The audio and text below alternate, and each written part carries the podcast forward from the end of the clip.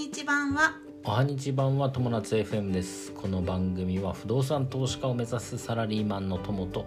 専業主婦夏の仲良し夫婦が人生を楽しく過ごすための情報を発信する番組です。はい、はい。ということでもう間もなく今年も終わりますね。はいあっという間早でした。いもんで、えーもう12月もあと半月もないですよ、はい今年もありがとうございました。はということで今日のテーマ、い。えー不妊治療温熱療法というお話をしていきます。はい、はい。私がお話しします。はい。えー、と74回目の放送で2回目の採卵に向けてスタートしたっていうお話をしたんだけれども、うん。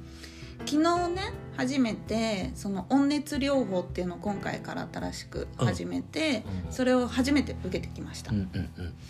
でそのなんで温熱療法を受けるかっていうと、うん前回の採卵で卵が思ってたより取れなかったのね、うんうんうん。数が、うん。あと卵があの受精卵から成長しなかったの、なるほど、うん。でそれが原因が、うん。まあ、はっきりは分かってないんだけれども、うん。まあ、卵の質うん。の可能性もあるので体が冷えてると卵の質が下がるからうん。温熱療法をしましょうっていうことでお医者さんからうん。温熱療法を勧められました。あれ夏は冷え性だしね。そう、うん。で今もうほんと冬でさ寒いから。手がさ手足がもう冷たくなっちゃって。て、そうね。でまああの温熱療法じゃあ何をしたのっていう話なんですけれども、遠赤外線のなんか機械みたいのを照射されるの。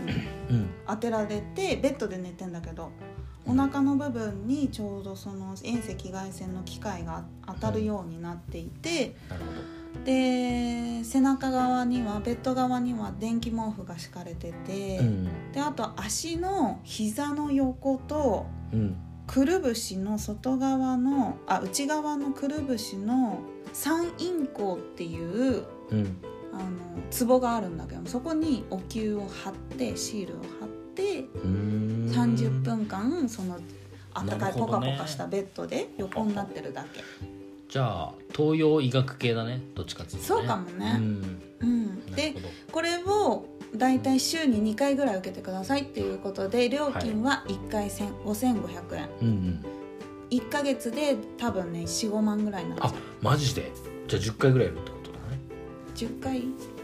そうだねね。ねこうそう、うん。1週間に2回で5週間そういうことだね。したらそうだよね、45週間ね、うん。すごいね、まあ、ちょっと高いかなってうん。感じはするんだけれども、うん。まあやらないでね。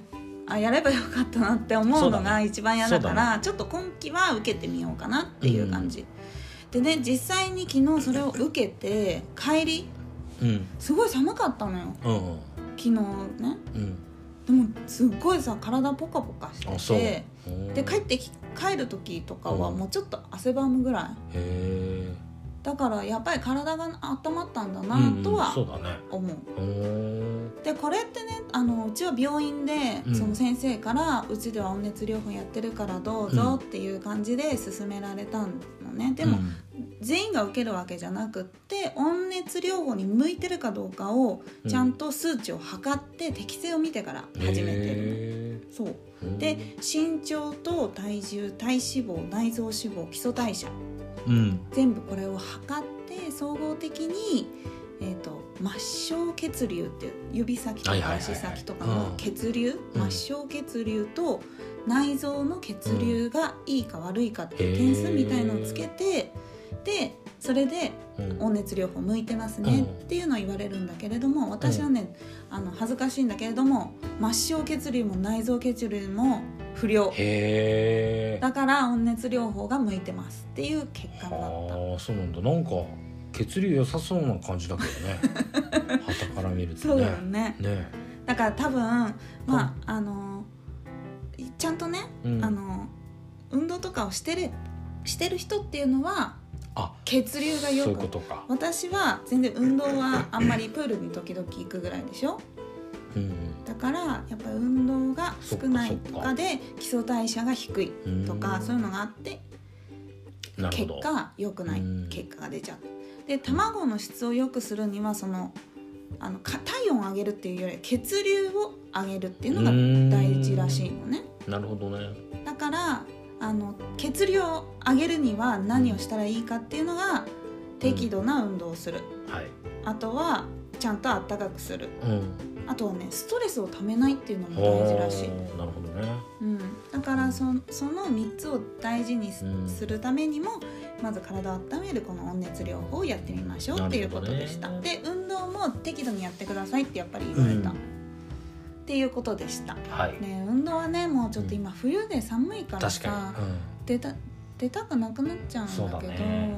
まあでもちょっとは頑張んないとね、うん。ダメかなと、プール行きますか。温水プールだから。そうだね。ね。でもねやっぱりプールの帰りが寒いのあ確かにね。水だからねでもそういうこと言ってちゃいけないなと思って。ちゃんと運動する。ということではい。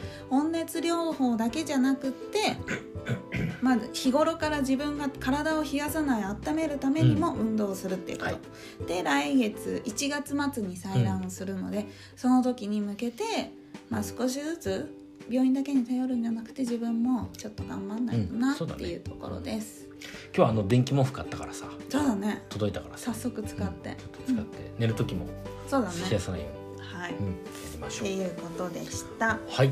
ということで今日はえー不妊治療温熱療法というテーマでお話ししました。友達 FM では人生を楽しく過ごす方法を毎日発信しています。最後まで今日もご視聴ありがとうございました。またねー。バイバイ